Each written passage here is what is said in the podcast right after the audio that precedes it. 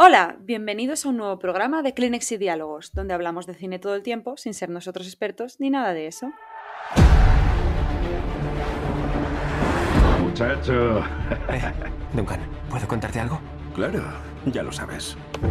En mis sueños siempre aparece una chica de Arrakis. No sé lo que significa. Los sueños cuentan buenas historias, pero lo que importa pasa cuando no dormimos. Mírate, ¿estás más fuerte? ¿En serio? No.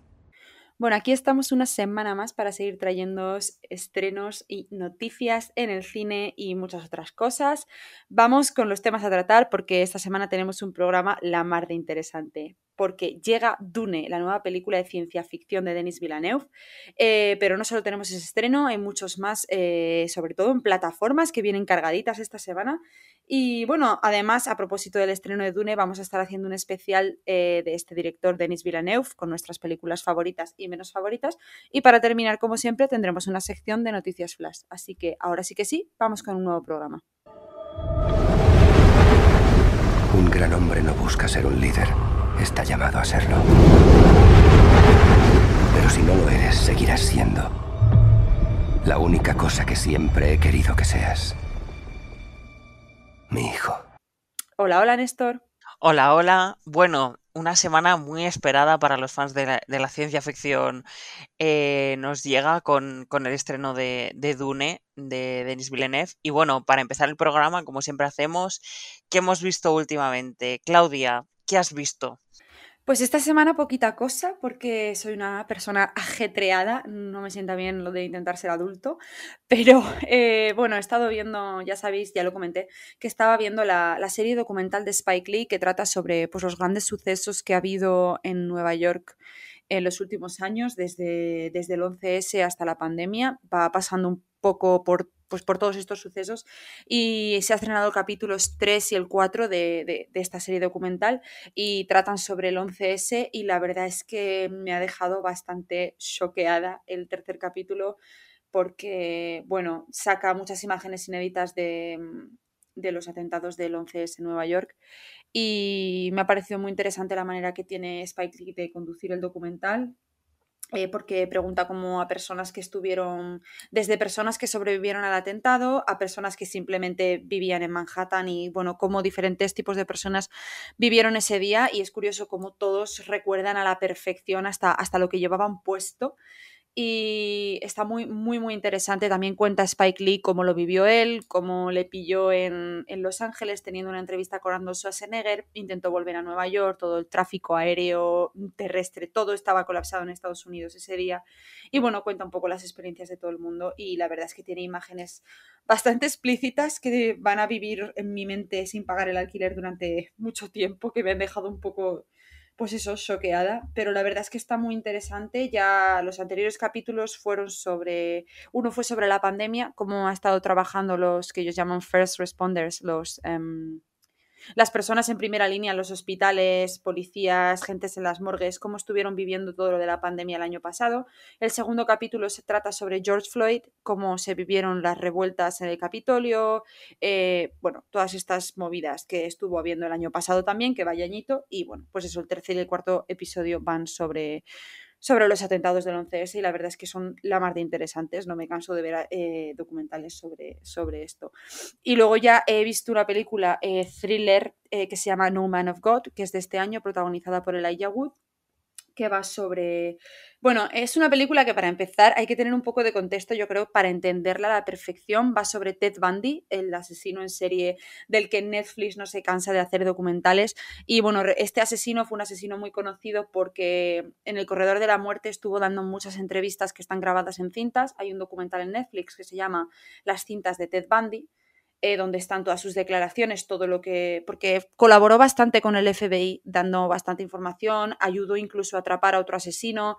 O sea, y tiene declaraciones la más de interesantes. Y esta película va sobre Elijah Wood, que encarna a un agente del FBI que se hizo amigo de Ted Bundy porque iba siempre a entrevistarle, Ted Bundy confiaba mucho en él y cómo es la relación que tuvo Elijah Wood con Ted Bundy en el corredor de la muerte, eh, en el que intentó entender que llevó a Ted Bundy a hacer lo que hizo. Y la verdad es que está la mar de interesante, pero como digo, creo que hace falta contexto para ubicarse. Entonces, si habéis visto las cintas de Ted Bundy, eh, estáis interesados en estos temas, eh, os la recomiendo mucho.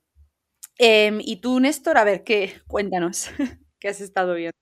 Bueno, pues yo, como siempre, he ido a las salas. Eh, mi estreno de la semana pasada era Yo, el tigre y los peces, la película de anime que pude verla el fin de semana y la verdad es que me gustó mucho.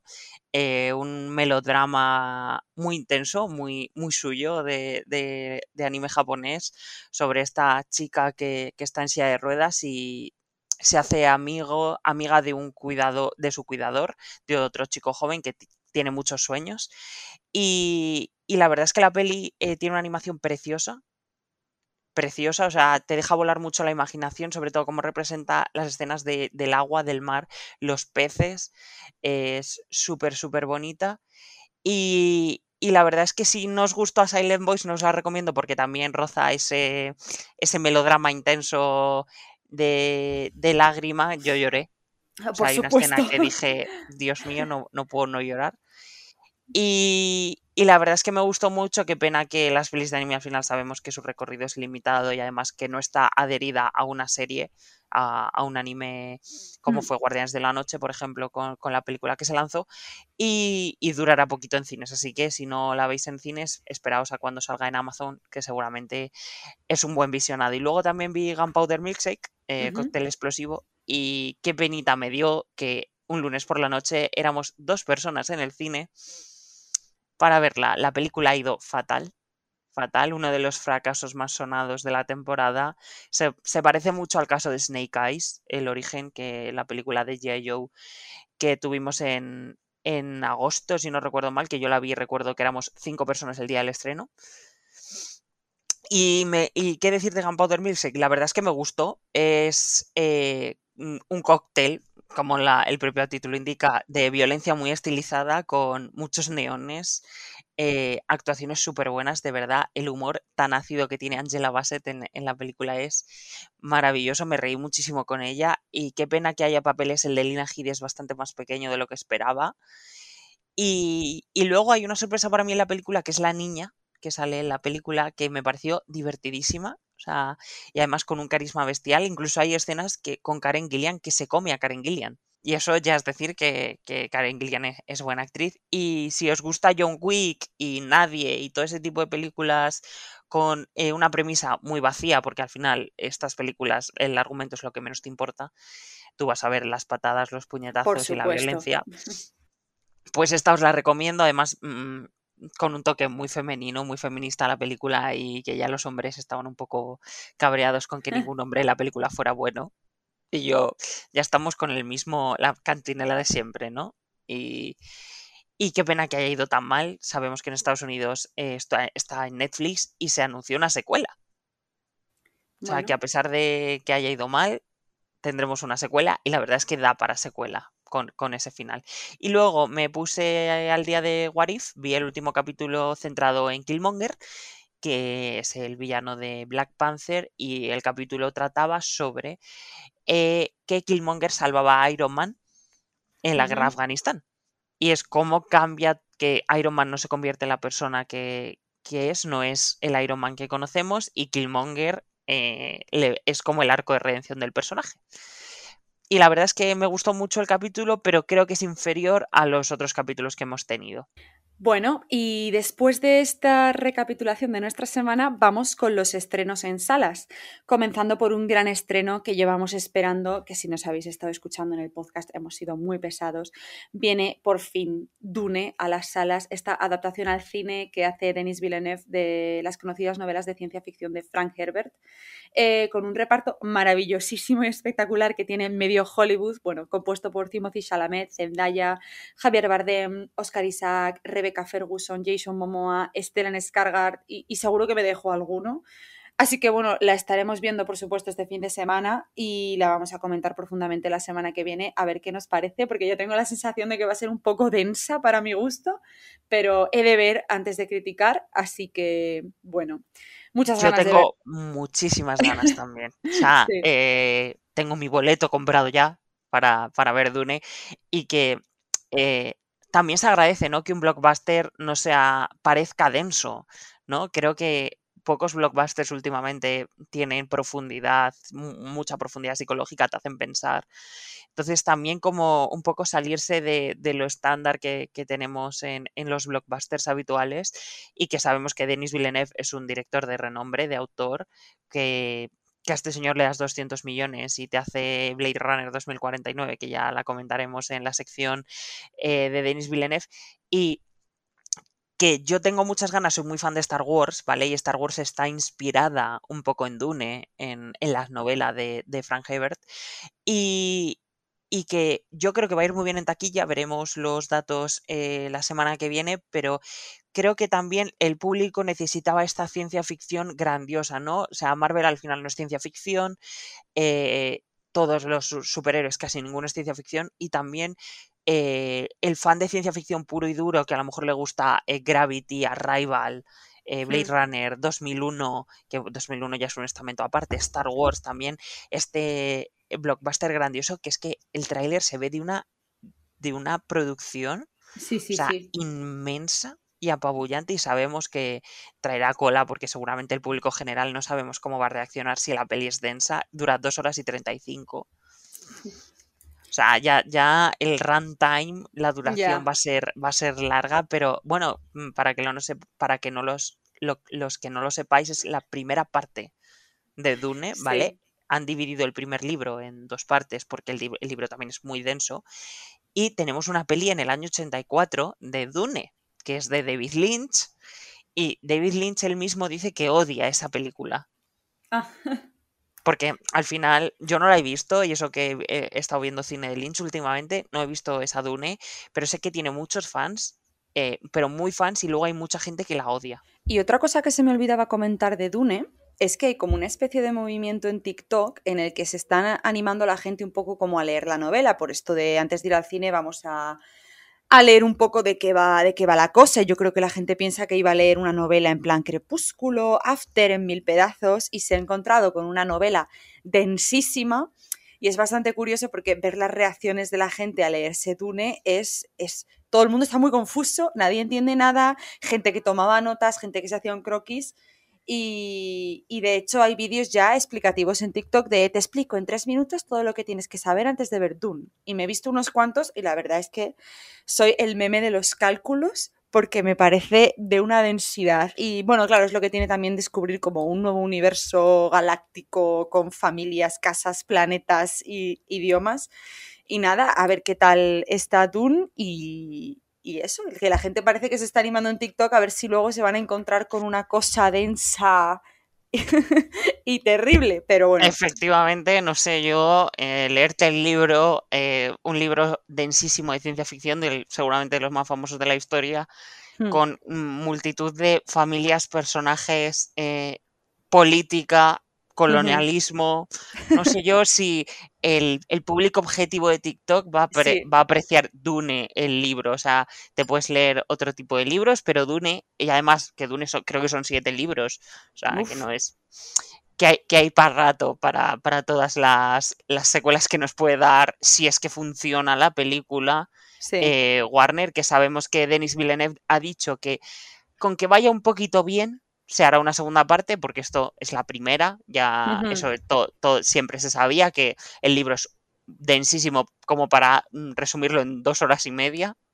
Entonces, Denis Villeneuve, además, que es intensito él ya de por sí, como nos iba a traer una peli aquí de dos horas con un libro de mil páginas? Pues obviamente no. No, no, imposible.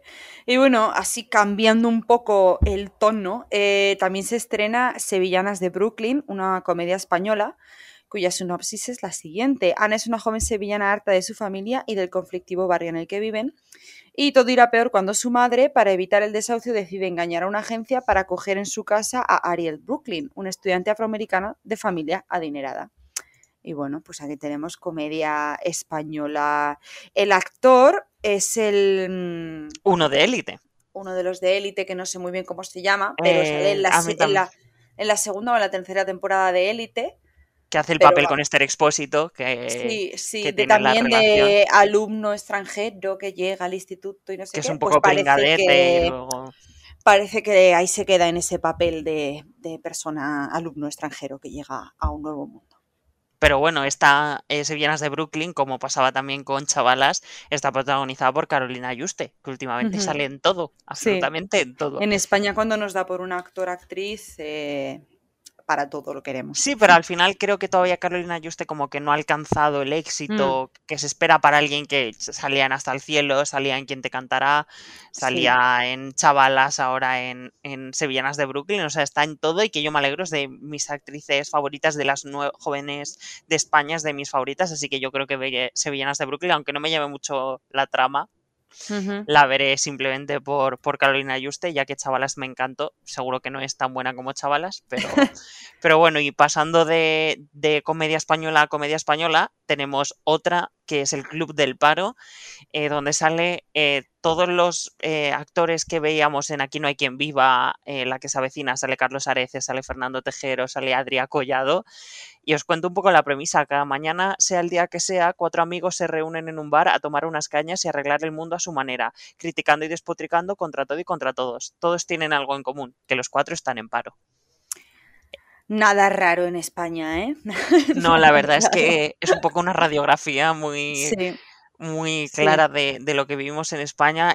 Son actores, o sea, hacen, son gente mayor, a lo mejor tendrán unos 50 en la peli o por ahí 40, 50. Mm. Y, y bueno, esta no tiene muy buena pinta, vi el tráiler y no me llamó nada la atención. Además, Fernando Tejero, desde el papel de Aquí no hay quien viva, no, no me hace gracia, lo siento. No, no, yo tampoco soy el público objetivo de, de O esto. sea, Carlos Areces me gusta en determinados papeles, pero mm, Fernando Tejero, mm, de verdad, no, no casó muy bien con él y últimamente le meten en algunos eh, en algunas escenas random, como le pasa a José Mota, de cameos, y digo, otra vez aquí Fernando Tejero. Pues en esta al menos tiene un papel protagonista, veremos qué tal, qué tal le va en taquilla, que al final dos comedias españolas el mismo fin de semana no me parece la idea más inteligente, No, desde luego que no. porque se canibalizan entre ellas. Mm. Y, bueno, vamos a pasar a dos títulos de animación que son bastante pequeños, aunque el primero es Ninja Cuadros 2, una película danesa de animación. Y os voy a contar la premisa y luego os cuento unas, una anécdota sobre la saga de Ninja Cuadros. Mientras Eppermint logra evadir una sentencia de prisión en Tailandia, Taiko y Alex se unen nuevamente junto con toda su familia para detener a Eppermint en Tailandia. Vale, pues esta película va sobre un muñeco que es un ninja y se hace mm, amigo de un niño y empiezan a resolver casos, ¿vale? Y la curiosa cosa de esta película es que la primera y la segunda son las dos películas que más han recaudado en la historia de Dinamarca. Fíjate qué específico. O Bueno, sea, es una película, sí, al final ser danesa y de claro. animación. La animación está muy guay. Yo vi el tráiler de la segunda, no he visto la primera parte. Y la verdad es que estaba bastante bien animada. Y, pero es que esto, o sea, que recauda más que Marvel, que Frozen y que cualquier cosa en, en Qué Dinamarca. curioso. O sea, esta se ha estrenado además hace tres semanas en Dinamarca y ha arrasado con todo. O sea, Sanchi al lado de esta película, nada en Dinamarca, nada. Guau, guau. O sea, cosas muy locales. Al final nosotros también nos pasa que a lo mejor tenemos pelis tipo Tadeo Jones que son muy locales, pero no llegan al el nivel de este Ninja Cuadros que me pareció. Cuando lo leí dije, joder, una peli local, siendo la que más ha recaudado en la historia del país. Sí, la verdad es curioso, es curioso, sí. Y luego tenemos otro título de animación, pero bastante diferente y bastante menos comercial, que es Calamity, eh, una película de animación eh, en 2D, eh, que fue la ganadora del Festival de Annecy del año pasado, que es el festival más importante de animación del mundo. Y bueno, os voy a contar un poco la premisa, y es que en 1863 eh, Martha Jane debe aprender cómo manejar a los caballos de un carruaje para poder así participar en un convoy que tra- transita por el oeste de los Estados Unidos. Un día decide ponerse pantalones y cortarse el pelo, generando así una enorme polémica. Vale, pues esta película es la historia de origen de Calamity Jane, el personaje histórico, exploradora, eh, de los primeros personajes además eh, que se adaptaba al cine como icono feminista. Y esta que parece la animación es preciosa por lo que se ven en los trailers, parece un lienzo eh, la animación y veremos, no creo que haga mucho en taquilla porque la animación 2D Sabemos Hmm. que ya está prácticamente extinguida y qué pena. Solo en el anime sí que se sigue viendo muchísimo. Y, y veremos qué, qué- qué tal, al menos las críticas son buenísimas de Calamity. Y, y bueno, yo que la veré, que mi este tipo de cinta animada un poco diferente eh, es totalmente mi tipo de película. Bueno, y ahora vamos con los estrenos en plataformas, que hay bastantes cosas importantes por aquí. Primero en Prime Video se estrena Todos hablan de Jamie, este musical LGBT de, de un chico que quiere ser drag, que yo recuerdo cuando vi el tráiler y tenía lagrimita en el ojo ya de decir esto puede ser muy bonito. Así que la verdad es que bueno, está en Prime Video para todos los que visteis el tráiler que se hizo, se hizo bastante viral en Twitter. O sea, la Sí, gente se lo hizo comentó muy bastante. viral. Pues que sepáis que ya la tenéis en Amazon Prime si, si os interesa, que tiene muy, muy buena pinta, yo la voy a ver. Yo Néstor también, por supuesto. Luego tenemos la segunda temporada del Juego de las Llaves y la película de terror El Hijo. Luego en filming tenemos una película de la que ya hemos hablado aquí, que era Lola, sobre esta chica transexual. Y tenemos la serie Felizmente Casados. Y luego en Disney Plus nos llega la sexta temporada de Empire, la serie esta de, de música eh, afroamericana. Y luego tenemos una película bastante mala, todo hay que decirlo que es Regresión. Esta película de terror, medio terror con Emma Watson, Ethan Hawke, que la verdad es que a mí no me gustó nada. Todo hay que decirlo. Por otro lado, en Netflix llega estreno de, de- la temporada. Yo creo que llega la temporada 3 de Sex Education, esperada por mm, todo el mundo. Esta serie juvenil. A mí no me termina de convencer Sex Education. Ya estaré hablando de ella la semana que viene porque la estoy viendo. Porque yo cuando empiezo una cosa la termino. Pero bueno, que ya tenéis la tercera temporada para todos aquellos fans, que hay muchos. Y por otro lado, tenemos esta película de terror juvenil, eh, Cuentos al caer la noche. Luego un thriller francés que se llama Back North y Geman y los Masters del Universo, que es una serie de animación infantil. Por otro lado, cambiando a HBO, tenemos esta serie protagonizada por Oscar Isaac y Jessica Chastain, que tiene una pinta estupenda porque están guapísimos y maravillosos allá donde van a estrenarla, que es Secretos de un matrimonio, que no sé si estaréis puestos, pero habréis visto las imágenes de, de Oscar Isaac y Jessica Chastain en las alfombras rojas queriéndose mucho. Yo tengo muchas ganas de verla, sale un capítulo cada semana en HBO. Y por otro lado está la película de animación Home. Y luego en Movistar tenemos dos tul- títulos muy potentes. Uno de ellos es El Padre, que ya hemos hablado largo y tendido en el podcast, Sí. que nos encanta El Padre y os la recomendamos eh, muchísimo. Y luego tenemos otro título que a mí me gustó mucho el año pasado, que es Nuevo Orden, el, este thriller distópico de, de- sobre México de Michel Franco, que tuvo mucha polémica por cómo eh, representaba a las clases, eh, tanto la clase alta como la clase baja, y a mí la verdad es que me resultó durísima y un puñetazo en el estómago absoluto. Ya cuando la veáis me decís si la polémica eh, os parece que es polémica la película o no. A mí no me lo pareció, la verdad. Creo que hay que sacarle, o sea, hay que ver más allá de la película para ver claramente que no es, no es tan polémica. Bueno, y ahora ya terminando con los estrenos ya dichos en salas y en plataformas, vamos a dedicar nuestro especial de esta semana a Denis Villeneuve a propósito del estreno de Dune, del que tenemos muchas ganas también de hablar y de, estar comentando la película y tal. Pero vamos a estar hablando de nuestras favoritas de Denis Villeneuve en honor a él mismo, que sabemos que nos está escuchando. Así que Néstor cuenta cuáles Yo son tus tengo favoritas, menos Una favoritas. muy favorita. A ver, tampoco he visto todas, ¿vale? No he visto Incendios, por ejemplo, que es más de la etapa canadiense de, de Denis. Tampoco he visto Enemy, que Uf, es de las primeras también que, que hizo. De las últimas sí que he visto todas, Prisoners, Arrival, eh, Blade Runner 2049. Y bueno, mi favorita de, de Denis, de las que he visto, es Blade Runner eh, 2049. La primera me parece una obra maestra de, de la ciencia ficción, pero esta segunda parte también me parece que no está al nivel, obviamente, de, de la primera, pero me parece un ejercicio de estilo absoluto, un blockbuster de autor, como puede ser que sea Dune, porque a, Ujú. a Denis le dieron un presupuesto, vamos, mm, del carajo para hacer Blade Runner 2049, Claro. y lo triste es que fue muy mal en taquilla y quebró la productora Wow. pero es que al final sabemos que es una propiedad de culto, ¿no? Blade Runner Claro. para el público general no es algo que sea tan famoso como, yo que sé, puede ser Star Wars. Entonces, hacer una secuela con tanto dinero sabía lo que podías acarrear, pero a mí me pareció increíble, una, un, un blockbuster cerebral muy denso, lentísimo a más no poder pero creo que eso es lo, bueno de Blade Runner, de que todo se deja respirar en la película, todas las tramas. Harrison Ford otra vez eh, le tenemos en la película con Ryan Gosling, esos planos con los colores.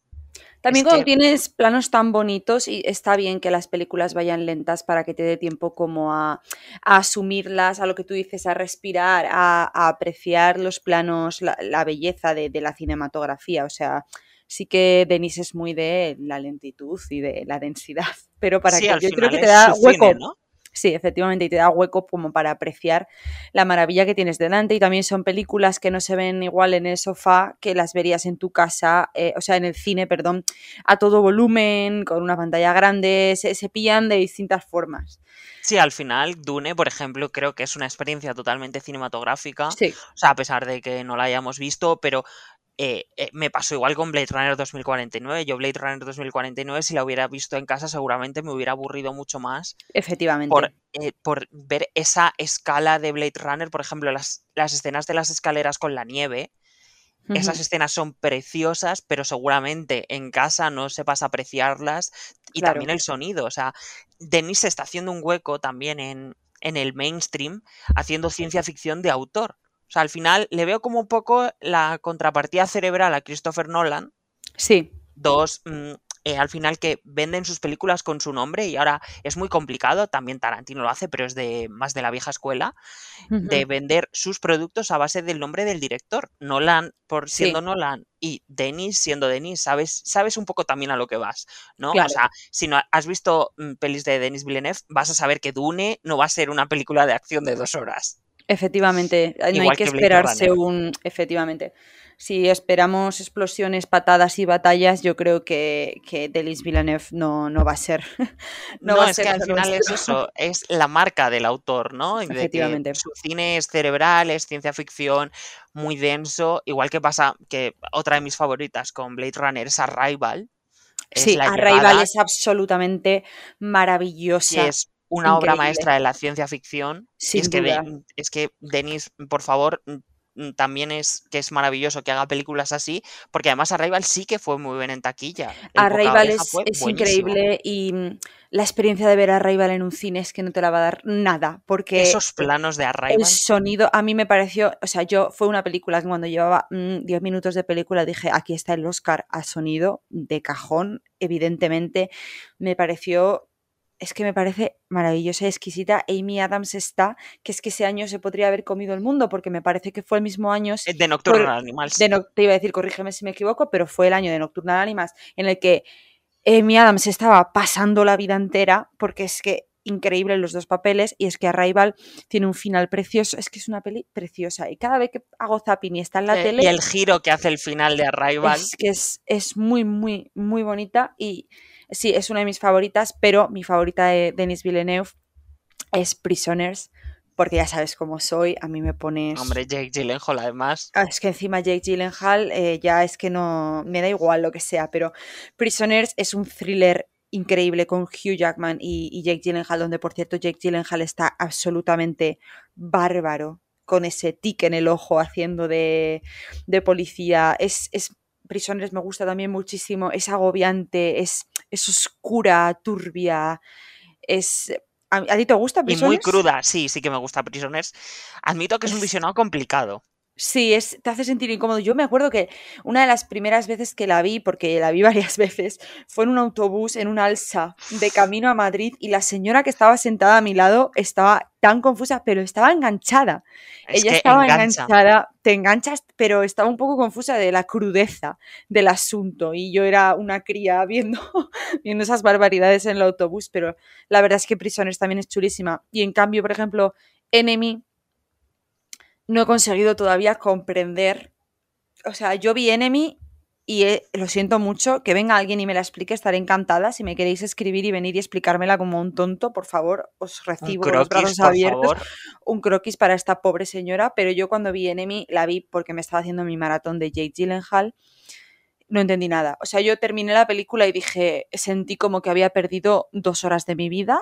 Terminó la película, vi mi cara reflejada en el negro de los créditos y dije, eh, no entiendo nada. O sea, ojalá Christopher Nolan hubiera venido a explicármela como hacen todas sus películas. Sí, Christopher Nolan es todo lo contrario, regurgita las películas. Sí, sí, es, eh, todo lo contrario. Pues nada, Enemy me hubiera gustado que me, que me hubiera gustado, o sea, puedes verla, Néstor, y si la entiendes. Sí, esta la tengo pendiente. Me la explicas, porque también está basada en una novela y tengo amigos que han leído la novela y tal, y ninguno ha sido capaz de que yo le diga, vale, explícamela. Ni nadie. Nadie ha sido capaz de, de Enemy no, no es de las famosas de Denis. No sé si en España tuvo distribución porque es de A24, si no recuerdo mal. Creo que te lo iba a preguntar ahora, creo que es de 24. Me es de las primeras que sacó eh, a 24 y sé que no, tuvo un recorrido eh, tan largo y por eso es de las menos conocidas del Denis post Canadá y que se nos olvidaba una que no había comentado que es, Sicario. Un thriller buenísimo que tampoco es de mis favoritas, pero con, e, con, el Blunt y Benicio del Toro. Pues si te gustan eh, los thrillers de narcotraficantes, vamos, Sicario de, sobre todo de temas fronterizos con el FBI, México, Estados Unidos. Eh, creo que te va a gustar mucho. Y, también es, un, es, de las diferentes de Denis, no es tan cerebral como, como, las otras que se acercan más a ciencia ficción, se acerca más a Prisoners que a Rival, por ejemplo. Y, también me gustó mucho, se hizo una secuela, pero Denis ya no, ya no la dirigió. y, y bueno, es que al final se está haciendo, eh, ya te digo, tiene una filmografía muy, muy, muy sólida. Porque si alguna, alguna que otra mm, sí que ha podido ir peor o mejor, pero todas como que se están eh, ganando el reconocimiento por sí solas. Eso es, eso es. Y al final, Dune, por ejemplo, en Europa seguramente vaya a funcionar mejor que en Estados Unidos o que en China, porque nosotros somos muy de ese tipo de cine, de ciencia ficción grandiosa. Y por eso aquí Blade Runner 2049, por ejemplo, en España fue de los pocos países en donde arrasó. Claro, yo creo que aquí en España eh, somos muy frikis de la ciencia ficción pura y dura y como que también de, las pelis de ciencia ficción antiguas. Y yo creo que ser fan de este tipo, em, Star Trek, las antiguas de Star Wars, es, es, si no lo eres, si no las aguantas y si no te gustan, yo creo que Blade Runner no es para ti, Dune no será para ti. No, no creo que sea para ti. Entonces, por eso también hay que saber un poco a lo que se va, porque yo tengo la sensación de que a raíz de todo lo que he estado comentando antes de, TikTok, como que la gente va a ir a ver Dune pensando que se va a encontrar una peli de acción sin parar en un romance entre Zendaya y Timothy Chalamet. Y no tengo, tengo la sensación de que eso no va a ser lo que te vas a encontrar, por mucho que el tráiler parezca una cosa épica de no es el tipo de cosa que nos vamos a encontrar con Dune, pero vaya, que lo estaremos comentando la semana que viene. Y... Sí, que tenemos muchas ganas, como aquí demostrando nuestro amor por alguna de las pelis de Denis, no todas, pero algunas sí.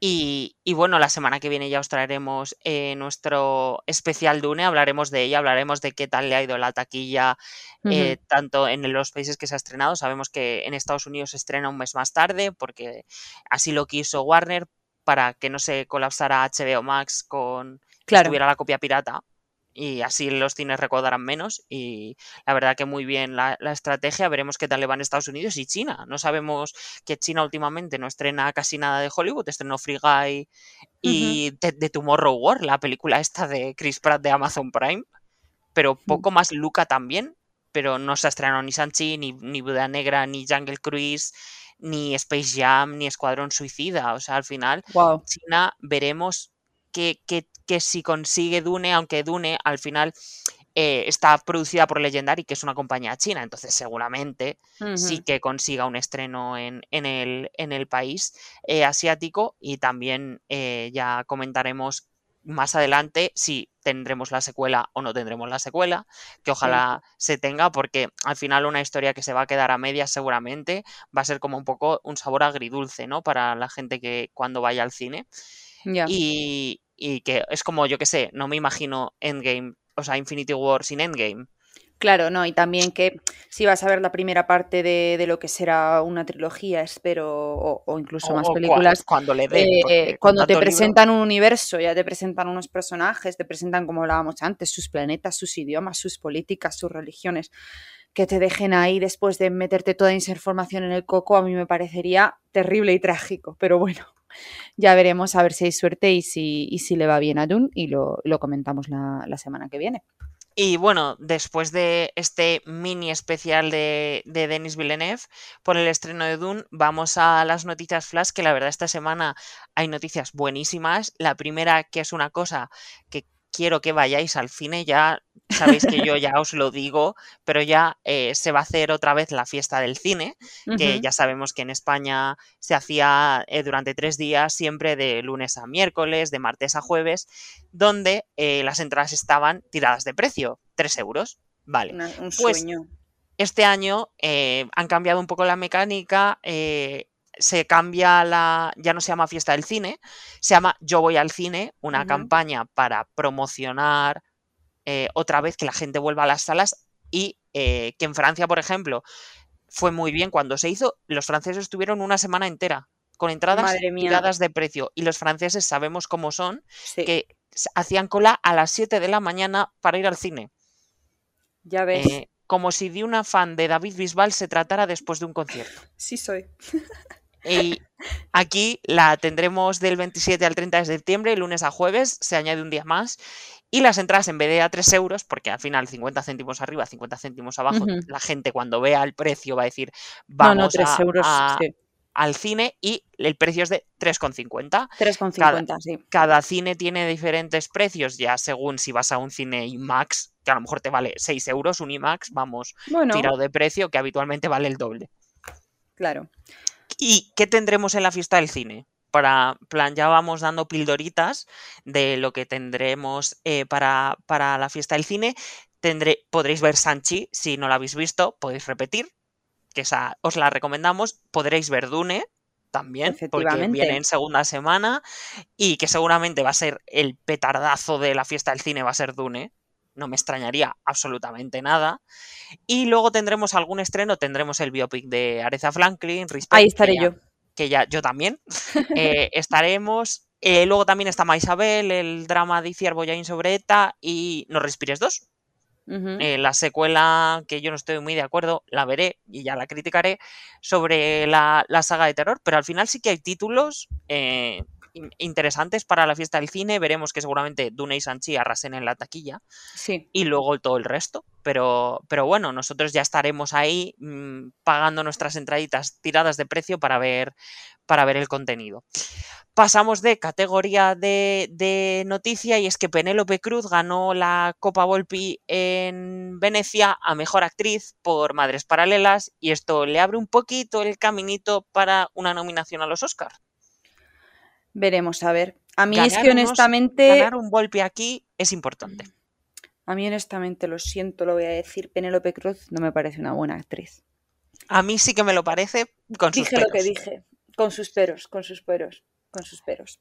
pero esto ya eh, le, le allana un poco el camino para que la academia ya la tenga en su radar ganando Sí, mejor actriz y ganó a Kristen Stewart por Es que no me lo puedo creer. O sea, parece ser que Spencer hay gente que la critica mucho a Kristen Stewart porque dicen que es ella misma yo creo que la gente tiene mucha manía a Kristen Stewart. También es Creo verdad. que la gente tiene muchos, o sea, se ha quedado la Kristen Stewart de 2009, que era una chavala de 18 años que estaba empezando a actuar. Yo creo que se han quedado ahí y, y la odian por lo que, o sea, a Ed- o sea, a Edward, claro, fíjate, estoy yo buena. A Robert Pattinson le ha, le ha costado mucho quitarse de encima a Edward Cullen, igual que a Kristen Stewart le está costando muchísimo quitarse de encima a, a Bella de Crepúsculo. Y yo creo que se la juzga por eso y puede que sí veremos diga- yo creo que la nominación la tendrá Sí. la de los Oscar veremos Sí. si gana o no y veremos algún eh, ya el año que viene ya veremos Sí. cómo está la carrera de, de los Oscar. Y bueno, esta noticia me pone muy contento y a la vez triste.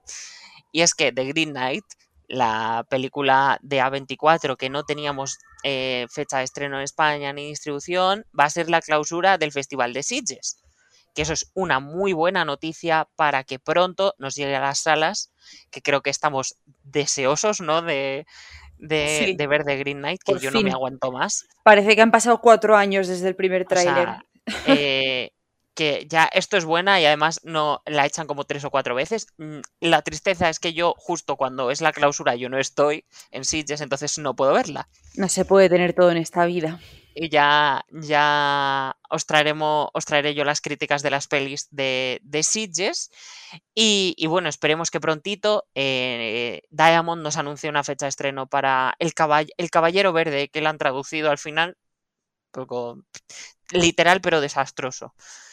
Y, y bueno, eh, Laika, el- el- la productora de animación, eh, tiene una nueva película que se llama Wildwood y es, está basada, es una adaptación literaria y para los que no lo sepáis y no conocéis a Laika, seguro que conocéis una película de Laika que a mí me marcó de cuando éramos más pequeños, que era Los mundos de Coraline. La de Sí, la niña sí. con los botones en los Nos ojos. marcó, nos marcó, nos marcó, nos traumatizó nos a todos. aterrorizó. Por supuestísimo que sí. Buenísimo, buenísimas las películas de Laika, o sea, son, so- este es su sexto proyecto. Eh, tienen ante Coraline, eh, los Box Trolls, Norman, Cubo y Missing Link. Y de las cinco, os recomiendo cuatro. Os quitáis los Box Trolls, que es bastante flojita, pero las otras cuatro son muy buenas. Y, dato curioso, el dueño de Laika es hijo del dueño de Nike. Anda, fíjate, caramelo cultural. Para todos vosotros gratis, ¿has visto? Si es que. El, el caramelito. Bueno, por otro lado, eh, vamos con trailers y cositas que han ido saliendo. Ha salido el tráiler de West Side Story, eh, adaptación de Steven Spielberg de, de este musical de Hollywood. Tiene una pinta terrible, lo siento mucho. Uf, me está dando una pereza. Mira Amo que, los musicales y lo sabéis todos, pero... Uf. o sea, me está dando más pereza que Diare Van Hansen. Y mira que Diary Van Hansen se la están comiendo con patatas, ¿eh? Imaginaos la pereza que me está dando West Side Story, que la veré, pero es Por que si Diare Van supuesto. Hansen me da pereza, esta me da el triple de pereza. y Yo además está soy- Ansel Elgort, Efectivamente, yo soy fan de los musicales, lo sabéis, lo he dejado muy claro durante mucho tiempo. Y la iré a ver, y ojalá me tenga que tragar mis palabras, pero me da un perezón verla increíble. ya Totalmente de acuerdo. Tiene, tiene una no me llama nada, pero bueno, ya veremos porque el musical de, de Broadway es, es increíble. Por otro lado, ha salido otra cosa que me da una pereza bárbara, es que esto está siendo, vamos, que ha salido el tráiler de Hawkeye, la serie sobre el superhéroe Hawkeye, protagonizado por Jeremy Renner, del universo cinematográfico de Marvel, va a salir en, en Disney Plus el 24 de noviembre y hemos visto el tráiler. Eh, pereza. para mí es un no mayúsculo subrayado y con flechas de neón. O sea, entiendo que Disney haya querido aportarle el espíritu navideño al, Ah. al tráiler de Hawkeye por la fecha de estreno. Al final vas a pillar toda la época navideña con cada capítulo. Pero, a ver, yo eh, a Hailey Steinfeld la amo, ¿vale? O sea, me parece buena actriz y creo que lo va a hacer muy bien como Kate Bishop. Pero es que mm, Jeremy Renner, mm, es que Ojo de Halcón es de mis personajes menos favoritos de, De- del pero el tuyo y de todo el mundo, a nadie le gusta Hawkeye y nos están dando una serie sobre Hawkeye que, a- a que- al hecho de que sea Hawkeye tú le estás sumando la Navidad, el espíritu navideño. Es que no puedo más, es que A ver, hay una cosa buena de Hawkeye y es que seguramente va a salir Yelena Belova.